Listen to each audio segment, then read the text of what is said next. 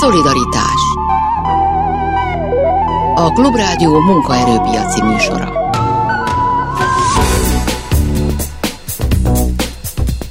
Méghozzá Sámesz János, jó napot kívánok mindenkinek! A mai műsorban is folytassuk, folytatjuk majd a nyári témánkat, a pedagógusok világába megyünk tovább, és mélyülünk el ezúttal is, ahogy múlt héten még nem felmondó pedagógusokkal beszélgetek majd arról, hogy miért nem, és hogy hogyan tovább.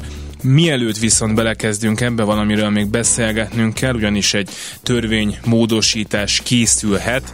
A kormány szándéka szerint az állam nem utalná ezúttal a tagdíjakat közvetlenül a szakszervezeteknek, hanem ezt a szakszervezeti tagoknak maguk kéne megoldaniuk. Hogy ez a törvénymódosítás lesz-e, megvalósul-e, elfogadják-e egyáltalán parlament elé kerül-e, azt még nem tudni, de az biztos, hogy a szakszervezetek már is összefogtak azért, hogy ez ne legyen, ezt is megbeszéljük, hogy miért már is kezdünk. Szolidaritás Méghozzá Csóti Csabával, a Szakszervezetek Együttműködési Fórumának elnökével. Jó napot kívánok! Jó napot kívánok, üdvözlöm a hallgatókat! És a konfederációk közösen, ami ezért viszonylag ritkán szokott előfordulni, kiadtak egy közleményt arról, hogy nem szeretnék ezt az emlegetett törvénymódosítást, amit ugye most kiraktak a minisztérium honlapjára, hogy, hogy lehet véleményezni, tehát még egyáltalán nem biztos, hogy ebből megvalósuló törvény, vagy egyáltalán törvényjavaslat lesz majd a parlament előtt, de hogy kezdjük ott, hogy egészen pontosan mit jelentene ez, ha úgy valósulna meg, ahogy oda le van írva, és kiket érintene pontosan? Jó, hát egy kicsit akkor, hogy a bevezetőhöz, hogy értsék a hallgatók, hogy miről van szó. Tehát a jelenlegi az elmúlt 31 nehány évben kialakult gyakorlatnak, ami jogszabályokban is egyébként le lett fektetve, az a lényege, hogy amennyiben a, munka, a munkavállaló, amikor belép a szakszervezetbe úgy rendelkezik, akkor a munkáltató az köteles ingyen és bérmentbe levonni az ő béréből a havi szakszervezeti tagdíját és átutalni a szakszervezetnek. Ennek az egésznek nem valami fajta ilyen, ilyen szakszervezeti árulás, vagy az állammal való együttműködés a lényege, hanem az, hogy abból indult ki annak idején a jogalkotó a rendszerváltás környékén, hogy szociális partnerek a munkaadók, a munkavállalók, illetve az állam, és ebből a leggyengébb fél az ugye mindig a munkavállaló, és ez a munkavállalókat képviselő szervezetek számára az együttműködés részeként biztosít egy ilyen lehetőséget. Ez a világ több országában fennáll, vannak másfajta gyakorlatok is. Most ezen változtatna, ezen a gyakorlaton jelen pillanatban az állam, de jelen pillanatban még egyelőre kizárólag azoknál az alkalmazottaknál, akik valamilyen úton, módon állami alkalmazottak, tehát ez a közféra, ugye itt a szerkesztő mondta korábban a pedagógus kollégákat, tehát ugye pedagógusok, egészségügyben dolgozó kormányhivatalokban, kormányzati közigazgatásban, honvédségi alkalmazatok, és hosszan lehetne sorolni ugye ezt a területet, ugye a rendőrkollégákat azért nem mondom, mert őket ettől már korábban megfosztották ettől a lehetőségtől jó pár évvel ezelőtt. Itt most ugye egységesen a teljes közszférától vennék el ezt a jogot, ez pedig olyan jogszabálymódosításokkal, itt több törvényt módosítanának, amely az egyes ágazatokra, tehát például módosítaná ez a törvénytervezet, ami véleményezésre kikerült, a még életbe sem lépett pedagógus státusz törvénynek is gyakorlatilag az egyik bekezdését, annak érdekében, hogy például ez, a, ez az oktatási területen is legyen automatizmus. A jelenleg ismert szövegváltozat szerint ugye nem arról szólna a dolog, hogy nem szabad levonni, hanem arról szólva, hogy nem kötelező levonni, és akkor itt kinyílik a jelenleg ismert szöveg alapján a különböző spekuláció terepe. Ez egyértelműen lehetőséget teremt munkahelyen belül is nyomásgyakorlásra, ugye a szakszervezeti tagok felé és a szakszervezetek felé, és hát természetesen politikai nyomásgyakorlás lehetőségét jelenti országosan is, de ennél sokkal nagyobb baj, hogy amennyiben ez megvalósul, akkor a szakszervezetek, a közférás szakszervezetek belekényszerülnek egy olyan jó éves, másfél éves helyzetbe, amikor az elsődlegesen az meglévő erőforrásaikat, ez ugye pénzt is jelent és embert is jelent, arra kell fordítaniuk, hogy ugye ezre a rendszerre átálljanak, hiszen a szakszervezeti tag, ezt máshol is mondtam, pontosan ugyanolyan ember, mint bárki más, van saját élete, és egyszer az elmúlt három-négy évtizedben az a gyakorlat, az a hagyomány alakult ki, hogy nem kell foglalkozni a tagdíjfizetéssel, mert az automatizmus, Most viszont mindenkinek nyilatkozni kell róla újdonnan, bármilyen technikai megoldást is választ egy, egy szakszervezet, az azért belátható, hogy itt azért százezeres nagyságrendű szakszervezeti tagságról van szó,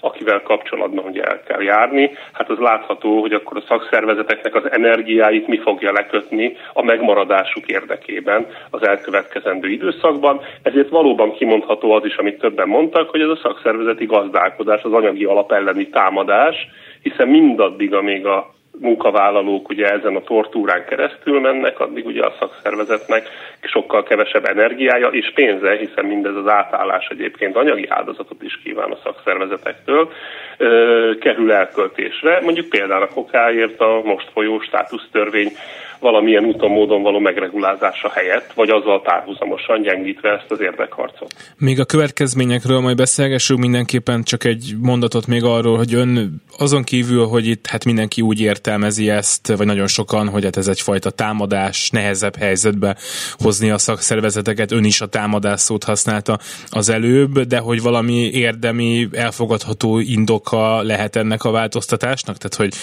nem tudom, egyszerűsödik a kormány dolga, adott esetben, hogyha ez minden szakszervezetre majd igaz lesz, akkor a vállalkozásoknak ezzel nem kell törődniük, nekik ettől jobb lesz-e, szóval, hogy van-e bármilyen értelmezhető magyarázat azokon kívül, amik, amik hát azt feltételezik, hogy a kormány nem akar jót a szakszervezeteknek ezzel?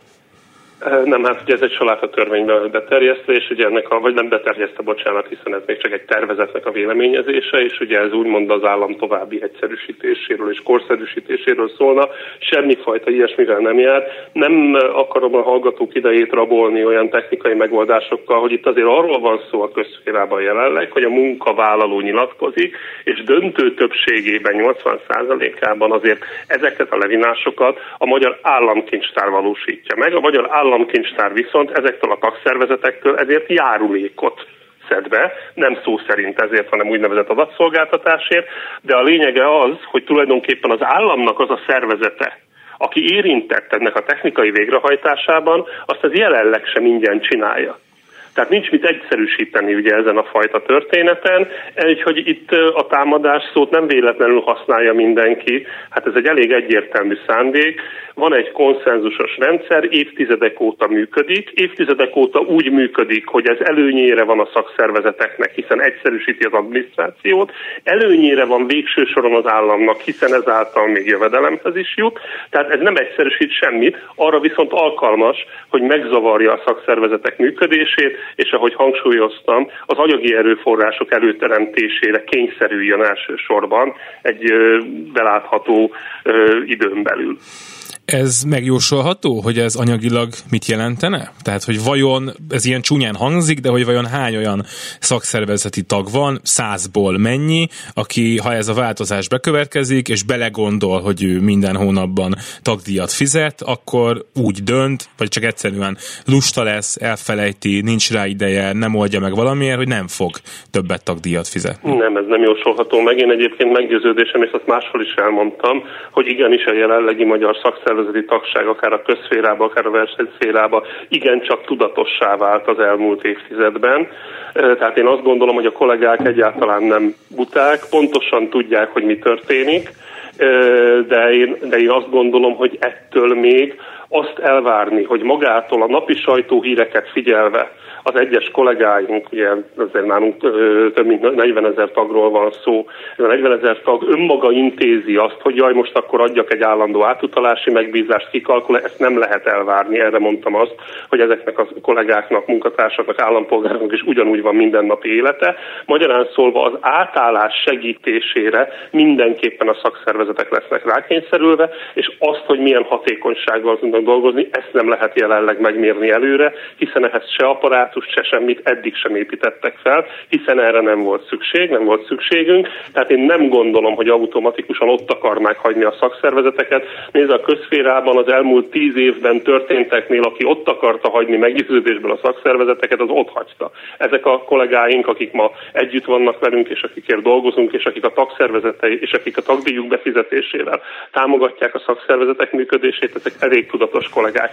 De ez nem változtat azon a tényen, hogy azzal rengeteg szervező humán erőforrást igénylő és ezért pénzügyi erőforrást igénylő munka van, ha ezt a rendszert meg kívánják változtatni. Hát meg ha kiesik akár egy-két hónapnyi tagdíj bizonyos emberektől, mire a rendszer újra működni kezd, gondolom, hogy az is egy szakszervezet életében azért jelentős kiesést jelenthet. Természetesen, hát hogy mennyire függetlenek, bocsánat, mert ezt ugye néha meg szoktuk kapni közférás szakszervezeti szövetségként, mert a közférában dolgozók szakszervezeteként, ugye az adós kollégáktól, a mentős kollégákon keresztül nagyon sok mindenki egészségügy, oktatás, kultúra, bölcsödei, szociális ellátás területén, hogy hát tulajdonképpen azért ezek ilyen állami szervezetek, hát hogy men áll, nem mennyire nem állami szervezetek, az pontosan azt mutatja, hogy kizáró, hogy a tagdíjakból élnek. Kizárólag, némely szervezetek kizárólag a tagdíjakból élnek, de döntő többségében minden egyes szakszervezet a tagdíjából él, akár versenyszférában, akár közszférában dolgozik. Magyarán szólva a kialakult és működő és jogszabályokkal körülbástyázott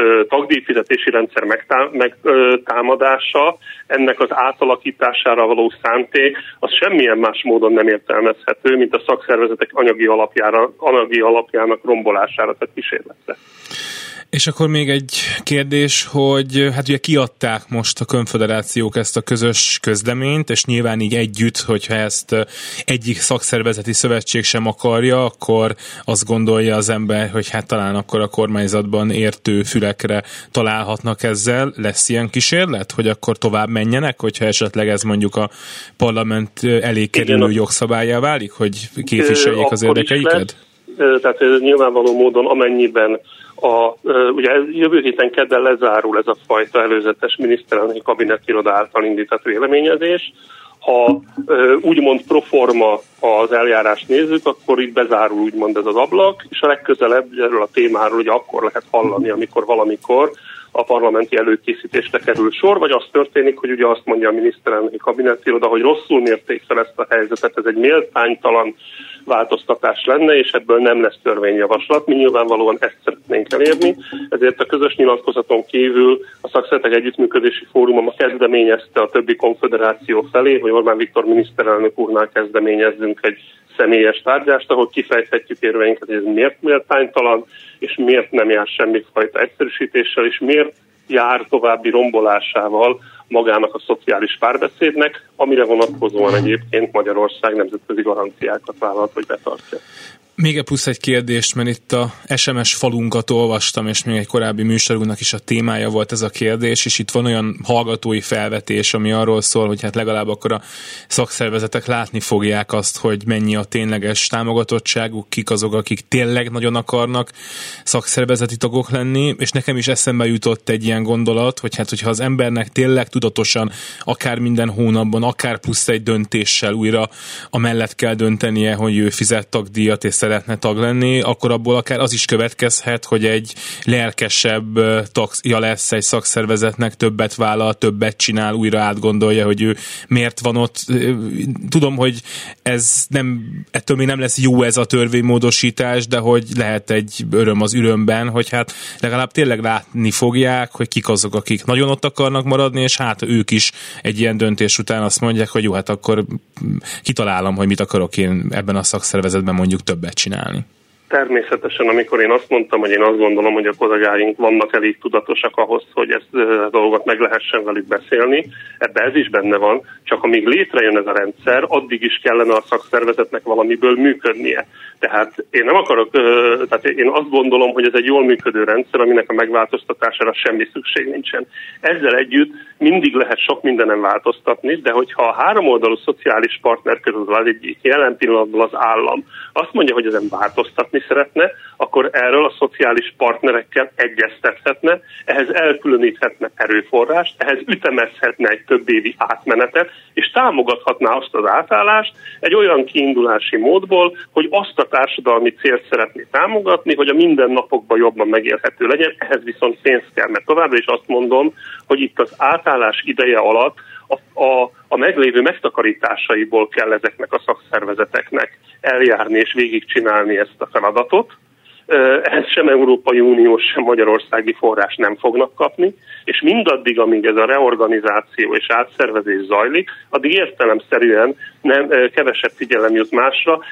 Szeretném ismét kihangsúlyozni, amit azon sokszor elmondtam ebben a műsorban is, hogy én értem, hogy van, aki úgy gondolja, hogy a szakszervezet az egy romantikus forradalmi intézmény, ami arról szól, hogy lelkes emberek felháborodnak, kimennek az utcára, rázzák az öklüket, és megváltoznak adott esetben a politikai tényezők, vagy megváltozik egy munkahelyen adott esetben a gyártulajdonosnak a véleménye, de ez nem így van.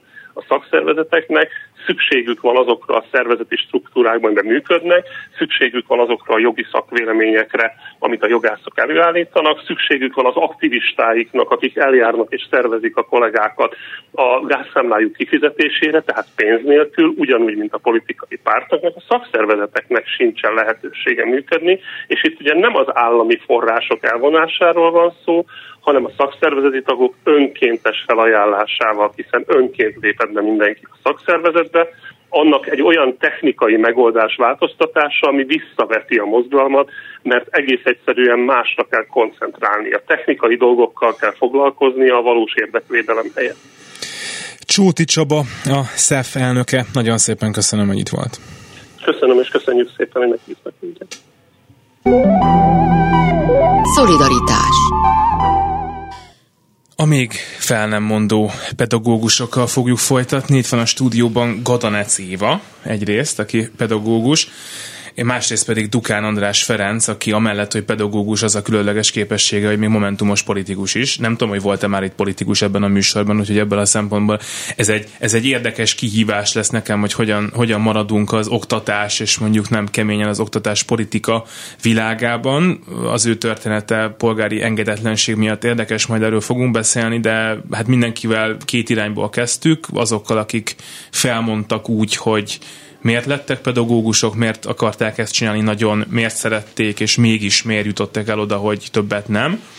És akik pedig nem mondtak fel, velük pedig fordítva azzal kezdtük, hogy miközben nagyon sokan mondanak fel, és érvelnek amellett, hogy miért nem tudják folytatni a tanítást, önök, és akkor kezdjük Évával, nem így döntenek, hanem úgy, hogy folytatják ezen a pályán a tevékenységüket, furcsa kérdés megkérdezi valakitől, hogy miért nem mond fel, de miért nem mondasz fel? Igen, ezt el szoktuk mondani, hogy ennél nyomasztóbb kérdést, mint hogy miért nem mondok fel egy olyan állásból, amit 31 éve gyakorlok, és amire folyamatosan készültem, és imádom, és az életemet jelenti, de egy sajnos releváns kérdés. És azt is hozzá kell tegyem, hogy minden egyes kollégámmal, aki felmondott, teljes mértékben egyetértek. Tehát, hogyha ha most elvből cselekednék, és nem merő önzésből, akkor felmondanék. Az én azt gondolom, hogy ahányan vagyunk annyiféle történet, nekem egy nagyon sajátos személyes történetem az, hogy másfél évvel ezelőtt megbetegedtem nagyon súlyosan, és Érdekes módon mindenki mondta, hogy azonnal hagyjam ott az iskolát. A, leginkább az orvosom, a férjemnek mondta azt, hogy ha azt akarják, hogy az éva túlélje, akkor most vegye ki az iskolából, mert, mert amellett ez lehetetlen. Már a gyógyulás, ami persze nem egészen így van, de és az is hozzátartozik, hogy évek óta forgott a fejemben, hogy pályát kéne, vagy hogy az iskolát ott kéne hagynom, mert akkor a stresszt és akkor a nyomást tesz rám, hogy, hogy ez nem tesz jót nekem vagy a családomnak. És mégis valahogy ez a határhelyzet az életemben nekem a fordítottját hozta, azon kezdtem gondolkozni, hogy, hogy nyilván mi az előnye, hátránya, miért van ez a stressz, miért nincs, és rájöttem, hogy én tőlem ezt nem vehetik el, mert az én életemben ez egy olyan ö, fontos ö, tényező, ami nélkül én nem tudnék normálisan létezni.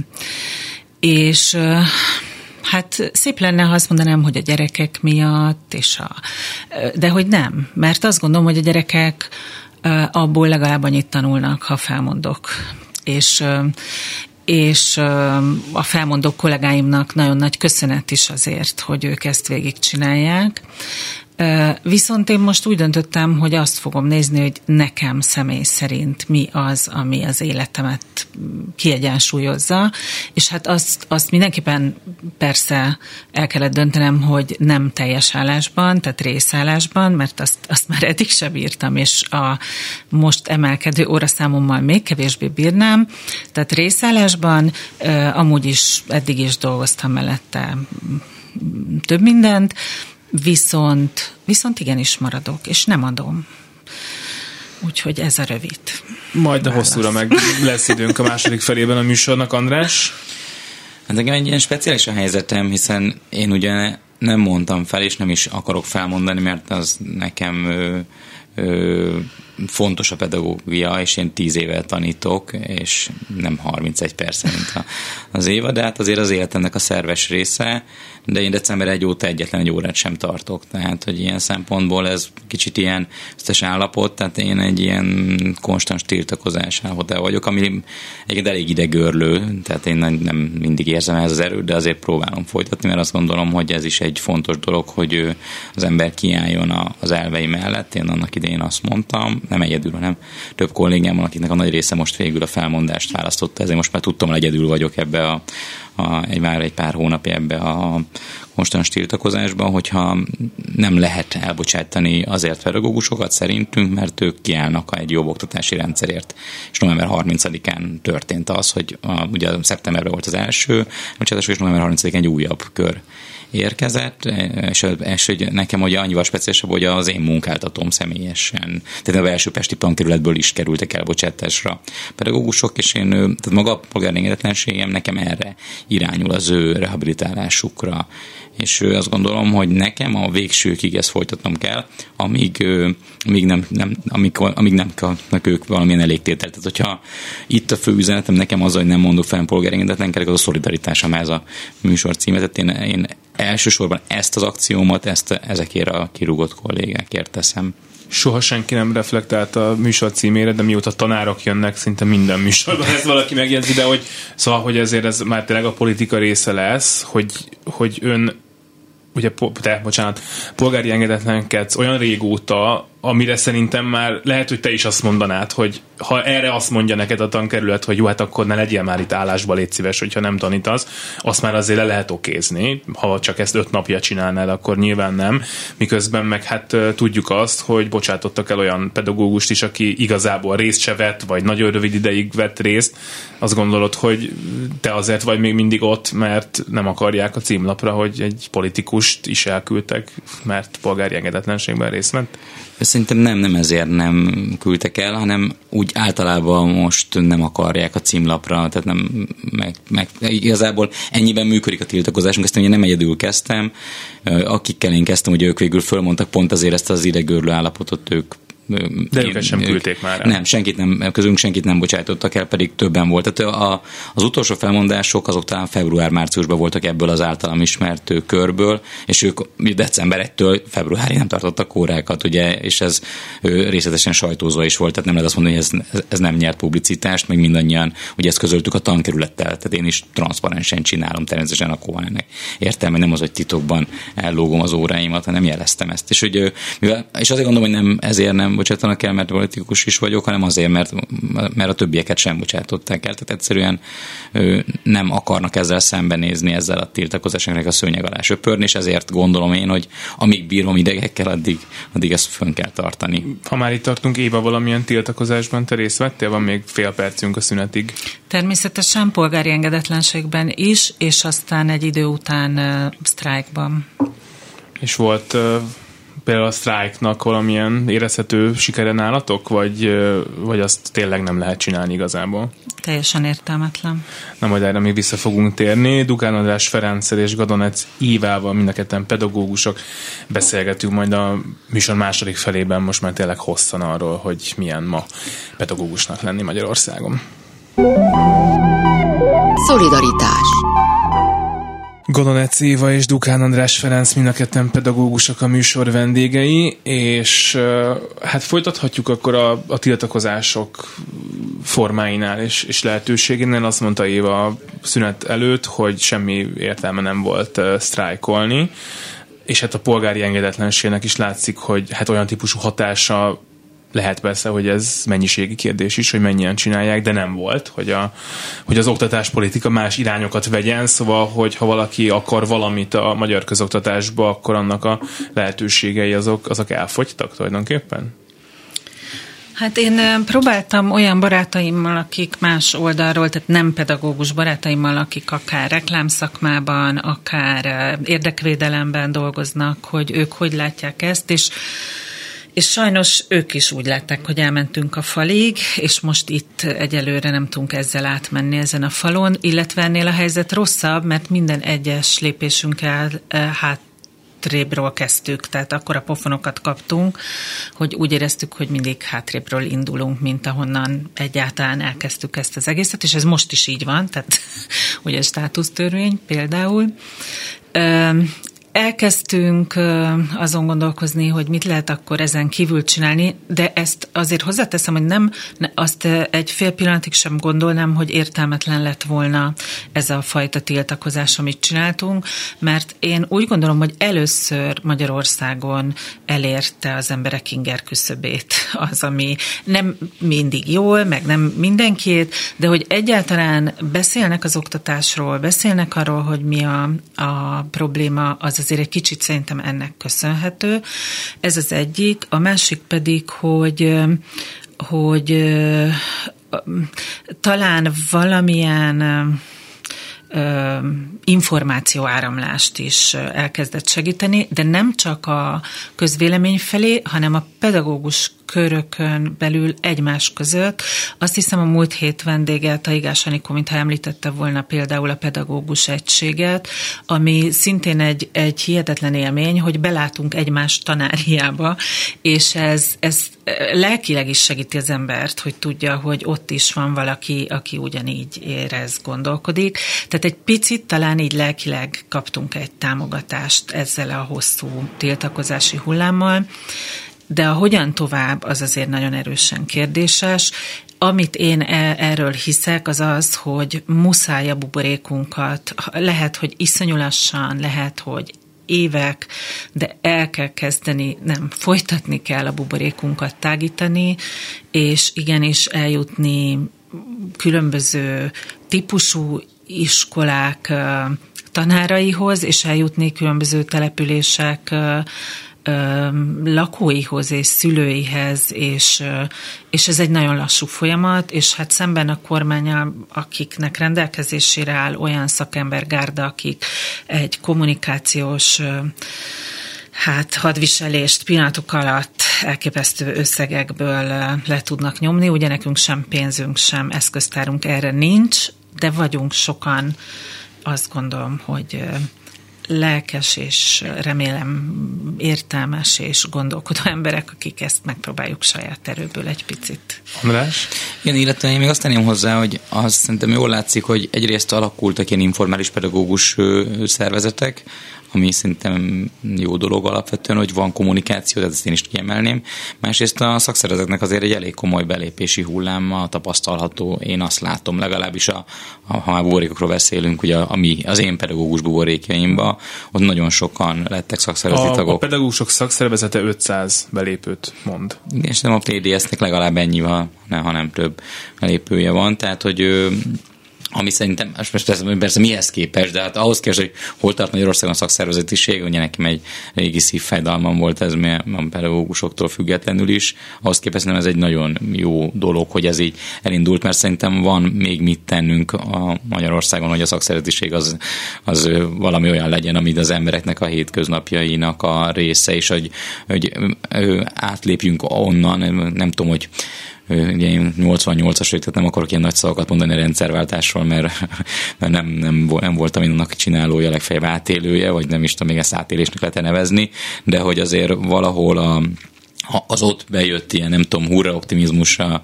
a nem tudom, a szabad piacnak, azért itt lassacskán látjuk azért nem csak mi, hanem mindenhol a világon, de mi azt hiszem nagyon is, hogy azért itt van mit tennünk abban, hogy, hogy igenis azért a munkavállalói érdekek, hogy a képviselve legyenek, és ugye a szakszervezetiség azért az ennek egy, ha, ha nem a legfontosabb része.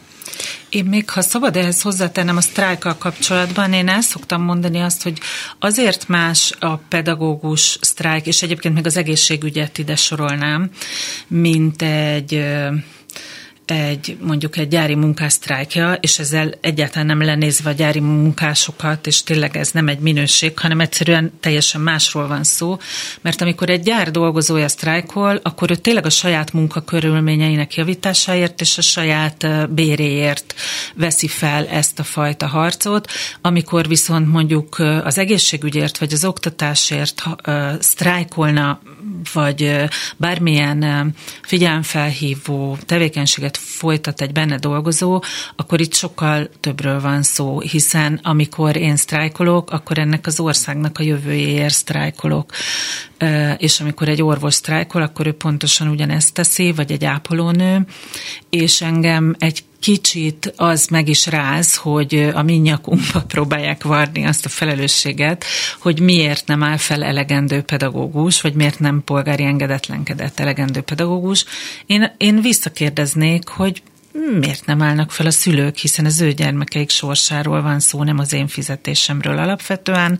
Tehát akkor igen, álljanak fel, és mondják azt, hogy én nem kötök szerződést az saját cégem nem köt szerződést állami céggel addig, amíg nem látom a gyerekem jövőjét biztosítva. Vagy én nem nyitom ki a boltomat addig, amíg nem látom azt, hogy ennek az országnak lesz jövője, mert itt maradnak a fiatalok, mert olyan oktatást kapnak. Igen, amúgy persze nyilván ezt a, ugyan, ez legalább annyira költői, csak ezt, ezt, ezt, ezt nem azért jó, amit az Éva mondott, hogy ezt a másik oldalról, hogy, ezt, hogy amikor valaki számon kéri a pedagógus társadalom, hogy na miért nem egyszerre álltak föl, akkor gondolják végig, hogy ők vajon megtették volna a saját nem pedagógus életkörülményükbe, és a pedagógusnak ugye nagyon nehéz, mert alapvetően azért remélhetőleg a pedagógus szereti a diákjait, és ez egy, én erre mondtam, hogy lelkileg megterhelő, tehát nekem nem jó az, hogy én nem tanítom őket, tehát hogy én, én szeretem őket, és szeretném őket tanítani, és ezért ilyen értelme ez még duplán is ott van a mellett, hogy most kiesik-e anyagilag a fizetésem, vagy nem. Viszont még annyit akartam még hozzátenni csak az előző, hogy, hogy szerintem abszolút volt értelme, én ezt azért aláhúznám, és szerintem van is értelme, és folytatni kell, mert egy dologra jó ugyanakkor a sztrájk, a polgárengedetlenség, a tüntetés, minden ilyen apróság, hogy a témát azt napi renden tartja. És nekünk ez a feladatunk, eljutatni ezt az üzenetet minél több emberhez, így lehet kitörni ebből a buborékból, hogyha minél többen látják, hogy ez még mindig probléma, ez még mindig zajlik, és ezt nem szabad addig abba hagyni, amíg ez a probléma meg nem oldódik.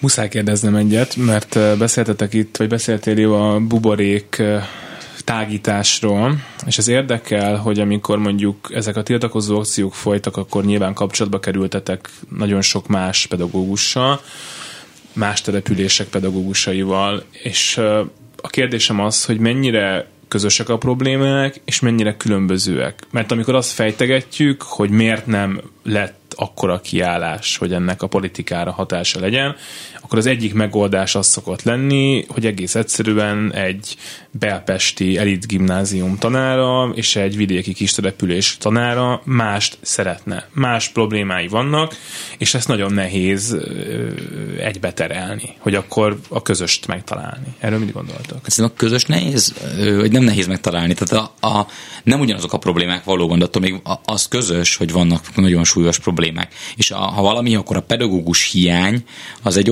országos probléma, és ugye pont ez egy fontos változás, hogy eddig nem volt jellemző a, a belvárosi értelmiségnek az iskoláira. És most már itt is pedagógus hiány van. Tehát ez egy nagyon fontos különbség az el, mondjuk tíz évvel ezelőtthöz képest, hogy ami volt a, nem tudom, mi mindig beszélünk a nem tudom, zsákfalvakról, meg a szegregátumról, az most Budapesten is zajlik. Az általános iskolákban 10% körüli a matematika, természettudományos és nyelvtanároknak a hiánya. Ennyi olyan. A nagy nem szaktanár tartja az órát. Tehát valaki bemegy még, és még be is fog menni év, tizedekig föntartató ilyen értelemben ez a rendszer, hogy 60 fős órákon valaki vigyáz a gyerekekre, aki nem ért az adott szakhoz, de, de meg, megtanulja is a tankönyvből. Csak hogy nem erről van szó, a minőségi oktatásról, és szerintem ez, ez közös. Nyilván más, sokkal közvetlen első lépések, hogy mi vezet oda, de ez is, hogy a pedagógus hiány, az, az mindenkit egyformán sújt. Tehát a közöset ilyen értelemben könnyű megtalálni, az nyilván más, hogy ki hogyan oldaná meg, meg ilyesmi, de szerintem azt kell, hogy először legyen induljon egy változás, legyen társadalmi párbeszéd erről, és ugye ahhoz meg ö, igenis nyomást kell kifejtenünk, amíg nem lesz változás, megint csak ezt tudom mondani. Igen, viszont azt tényleg nem szabad elfelejteni, amikor mondjuk mi nem Budapestről számon kérünk, mint ahogy szerintem nem kérhetünk számon vidéki kis település iskolában tanítókat, hogy ők miért nem vállalták be a polgári engedetlenséget, hogy igen, egy nagyvárosban mindig sokkal több a lehetőség arra, hogy más munkahelyet találjunk, hát arról nem beszélve, nem csak azért, mert kevés a munkahely mondjuk egy, egy kis településen, hanem hát egész konkrét olyan történeteket is ismer az ember. Egyébként egészségügyből is, és oktatásból is, ahol mondjuk azt mondja a, a falunak a vezetője, vagy azt mondja az intézménynek a vezetője, hogyha innen te felállsz, vagy elmész, akkor a megyében sem találsz ö, munkahelyet magadnak, és ezt innen nagyon nehéz elképzelni, de ez egy létező probléma. Úgyhogy én teljesen egyetértek azzal, amit András mondott, hogy, hogy hiába van egy közös nevező, de annyira nagyok a körülmények közötti különbségek, hogy sokszor ezek teszik lehetetlenné azt, hogy, hogy egyszerre mozduljunk. De azt viszont nagyon érdekes volt figyelni, hogy ahogy elkezdtük másfél évvel ezelőtt ezeket a, az akciókat, akkor először tényleg szinte csak budapesti iskolák vettek benne részt, és ahogy elkezdődött a kommunikáció az iskolák között, tényleg szívderítő volt látni, hogy egyre tágult ez a, a kör, és hogy, hogy nekem volt vidéki ismerősöm, aki azt írta hónapokkal az első lépésünk után, hogy, hogy köszöni, hogy ezt megtettük, mert eltelt fél év, és most ők is megteszik az első nagyon pici lépésüket. Még csak egy fotót fognak posztolni, de higgyem el, hogy ez náluk már nagy, és ez, ez jó irány szerintem. Szerintem a megértés egy nagyon fontos dolog. Nem, mondjuk én ezt általán is ezt gondolom a, a, a világban, de hogy ebben a témában is, hogy, hogy mindenkit ö, próbáljunk meg abban támogatni, hogy úgy tiltakozzon, úgy próbáljon tenni a jobb oktatásért, ahogyan ő tud, ahogyan ő szeretne. Azt mindenkinek azért ajánlom, hogy egy picit a komfortzónájából próbáljon kilépni, mert akkor lesz változás, de, aki, de, ez, ne, de ez nem elvárás, nem lehet elvárás valakitől, hogy számára elviselhetetlen dolgokat tegyen, vagy az egzisztenciáját kockáztassa. Tehát nem én nagyon szeretném azt kérni mindenkitől, hogy, hogy a pedagógusokkal is, és mindenki mással is legyen ilyen értelme megértő, és gondoljon arra, hogy, hogy olyan ő meg tudná azt lépni abban a helyzetben, vagy egyáltalán, ha ő meg is tudná lépni, miért ne lehetne elfogadni, hogy nem mindenki olyan szupererős, mint a legkritikusabb emberek, akik egyáltalán is olyan szupererősek egyébként. Sok mindent tudnék erre mondani, az jutott eszembe csak röviden, hogy mondjuk szerintem Kovács Bélát tényleg nem lehet megrúni azért, hogy miért nem sztrájkol, de mondjuk a szakszervezeteket sokkal jobban, hogy amikor azt mondják, hogy sztrájk van most, akkor az igazából miért nincsen annyira mégsem. Hát nehéz kérdés a szakszereteknek, hogy mennyire tudnak mozgósítani. Ez én azt gondolom, hogy egyébként jót tett a szakszervezeti tagságoknak is ezek, ezek a mozgások. Tehát, hogy, a, hogy én úgy látom, hogy aktív, aktívak ezek a szervezetek, de az kétség kívül, hogy, hogy csak a szakszervezetek az, azok most ebben a helyzetben kevés lenne. És nagyon fontos hogy a szülőknek a támogatása is. És én tapasztaltam személyesen, hát ugye, ha más nem ott tapasztaltam, hogy érted, nem tartok órát ő, ő hónapok óta, és nem, nem jöttek oda szülők, pedig ez rossz nekik nyilván legalábbis a gyerekeknek, és ezek többnyire értelmiségi szülők, belátják azt, hogy az rossz, hogyha nincs matematika órája, vagy, vagy helyettes van a matematika órán, és mégis ők, nekem, én abban érzem a legnagyobb szorítást, hogy egyetlen egy panaszlevél nem érkezett a tankerülethez, vagy az igazgatóhoz ebben az ügyben. Tehát ugye ez is benne van a részben, azt hiszem azért sem. Nincs, azért is vagyok még itt, mert a szülők azt mondták, hogy ők ezt nem tudom, meddig fogják, de eddig nagy, én ezt gondolom, hogy így is emberfeletti, hogy ezt a, ezt, ezt a támogatást megkaptam tőlük.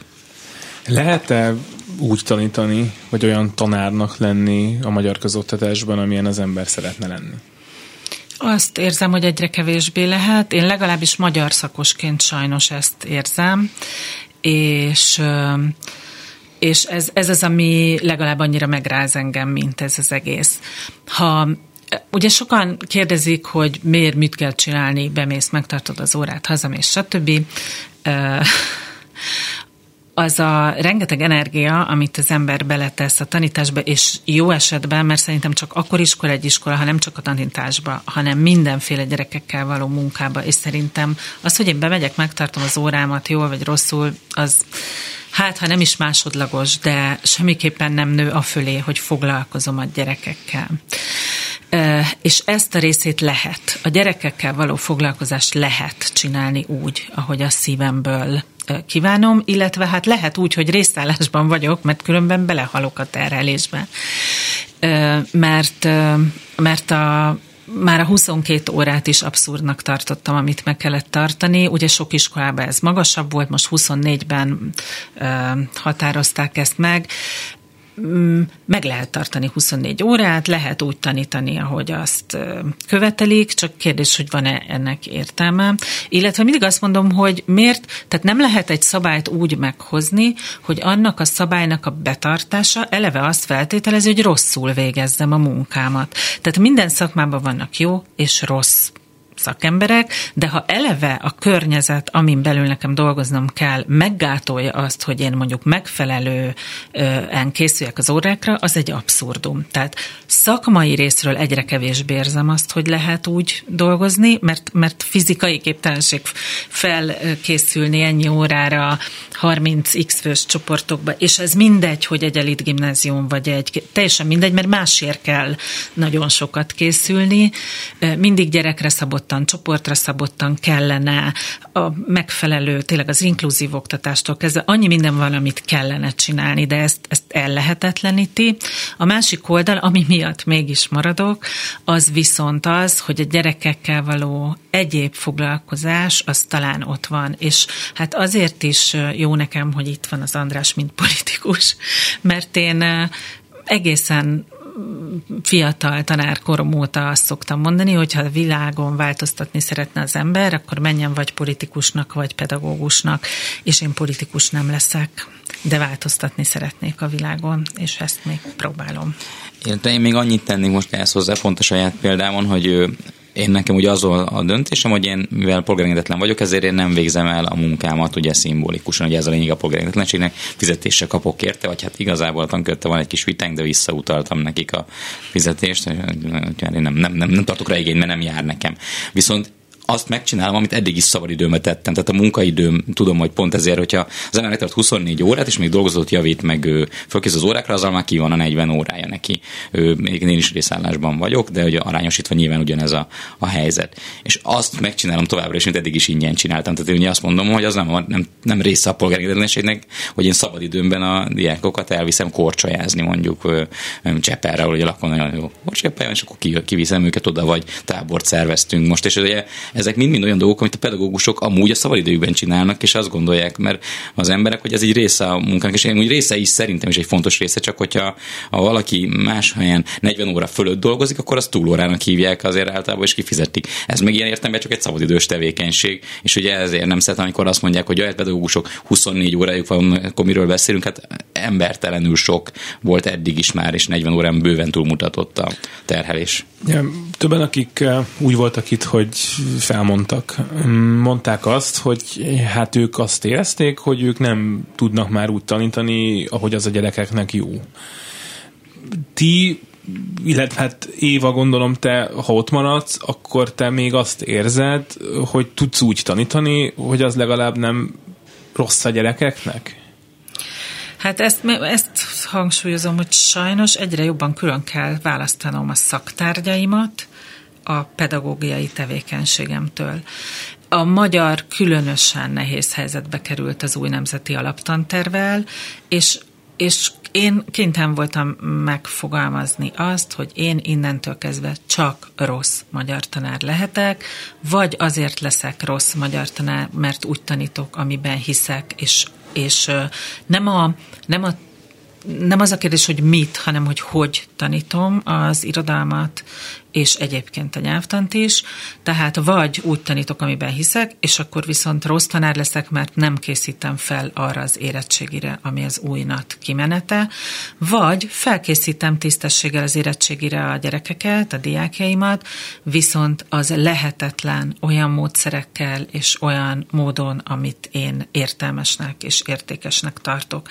Ezért lavírozok, tehát most azt csinálom, hogy egyszerűen megpróbálok egy kötél táncot lejteni, ami nem, nem egy túl ö, veszélytelen dolog, és nem rám nézve veszély, veszélyes, hanem a gyerekekre nézve. De megint azt mondom, hogy én ezt könnyebben meg tudom tenni, mert egy olyan gimnáziumban tanítok, ahol ezek a gyerekek akkor is jó eredménnyel fognak érettségizni, hogyha most innentől kezdve egy darab órájuk nem lesz, mert egész egyszerűen olyan családi háttér áll mögöttük, olyan ö, tanulási technikák, magatartás, stb., amivel ezt megtehetik. Én megpróbálok tényleg ezt a lavírozást választani, de csak azért, annak érdekében, hogy a pedagógiai tevékenységemet folytathassam, és, és, és próbálok abban hinni, hogy ezzel is használok annyit a jövőnek, vagy, vagy a diákjaimnak, mintha szuper jól tanítom meg a irodalmat. Van egy olyan kérdésem, ami egyébként kicsit már szól a pedagógusnak is, meg kicsit a politikusnak is, hogy hogy ahhoz képest, ahogy most kinéz mondjuk egy pedagógusnak egy átlagos munkanapja, és az átlagos lehetőségei, ahhoz képest hogyan kéne kinéznie egy ideálisabb Magyarországon, és ezt most úgy is kérdezem, hogy, hogy a, a meglévő problémák egy része az nyilván nem kezelhető holnap utánig. Tehát pedagógus nem fog teremni azokba az iskolákba, ahol most se nagyon van holnap. Igen.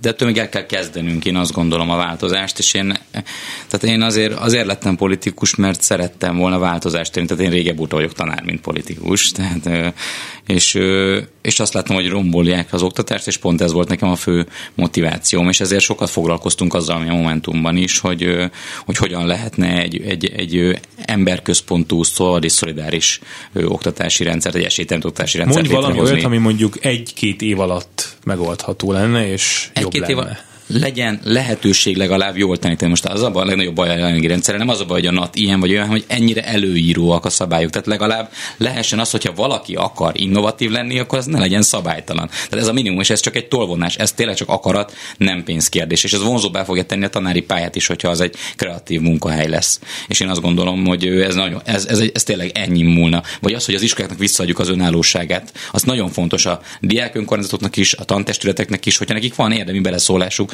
mondjuk az igazgatók kiválasztásába például, de akár leginkább a pedagógiai program, meg a házi rendnek a, a, az összerakása. Ugye van, ami még maradt, de egyre kevesebb. Ezek folyamatosan szűkülnek, egyre több mindent a tankerület határoz meg, most már pedagógiai programot is. Tehát én azt gondolom, hogy nem lehet ebben a rendszerben, ahogy az Éva elmondta, hivatalosan, hogyha nem vagy polgárengedetlen, az is egy polgárengedetlenség, hogyha megszeged a nato tudatosan, ha ezt nem csinálod meg, akkor nem tudsz megfelelő szakmai munkát végezni.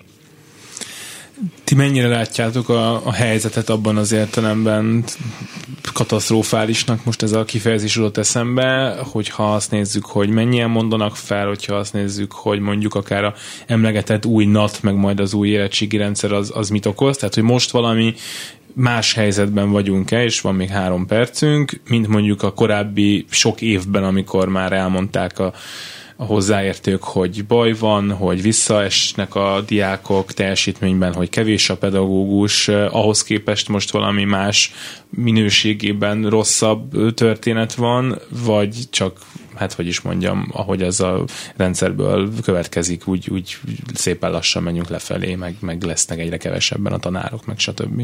Nem lassan. Ez egy határhelyzet szerintem, ahol vagyunk. Ha pedagógus hiányról beszélünk, akkor az látható, hogy, hogy néhány éven belül, tehát most még nem annyira látványos, pláne most próbálják a pedagógus hiányt elfedni azzal, hogy emelkedik az óraszám, a csoportlétszámok nőnek, hogy a pedagógus képzést elbutítják, stb.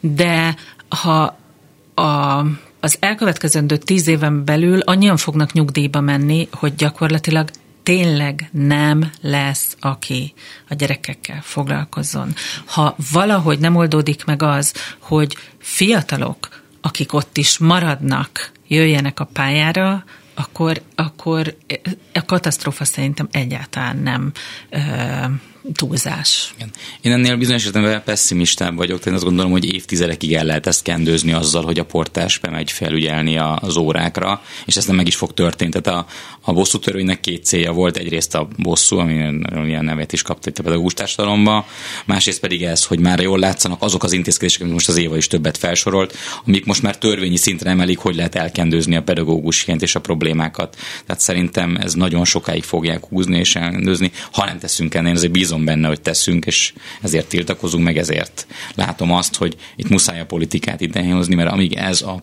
kormány van, addig nem lesz változás. Ez a kormány nem akarja megoldani a pedagógusoknak ezért is az oktatás helyzetét, tehát muszájak vagyunk a kormányváltásért dolgozni. Egy-egy mondatot kaptok még. András, te mikor fogsz visszamenni?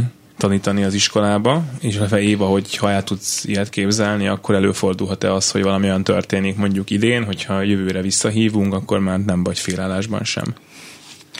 Én akkor tartom meg az óráimat, hogy az iskolában ott vagyok, be fog menni az évnyitóra is, és foglalkozni fogok az osztályommal, bár most meghivatalosan az éva osztálya, de, de szeretem őket. Akkor fogok órákat tartani, hogyha igazságot szolgáltatnak a, a kirúgott pedagógus kollégnak, akik miatt ezt elkezdtem. Amikor biztos, hogy nem fogok viszont tanítani, hogyha életbe lép a státusz, hogyha ebbe a jogfosztott állapotba bármilyen más állapot van, én nem fogok tanítani, hogy január 1 várható ez. Én igen, előfordulhat. Tud, tud még rosszabb lenni ez. Most abban reménykedem, hogy még tudok tanítani, de hogyha akár a személyi szabadságomban, a szólásszabadságomban komolyan korlátoznak, vagy akkor, akkor nyilván egy idő után nem.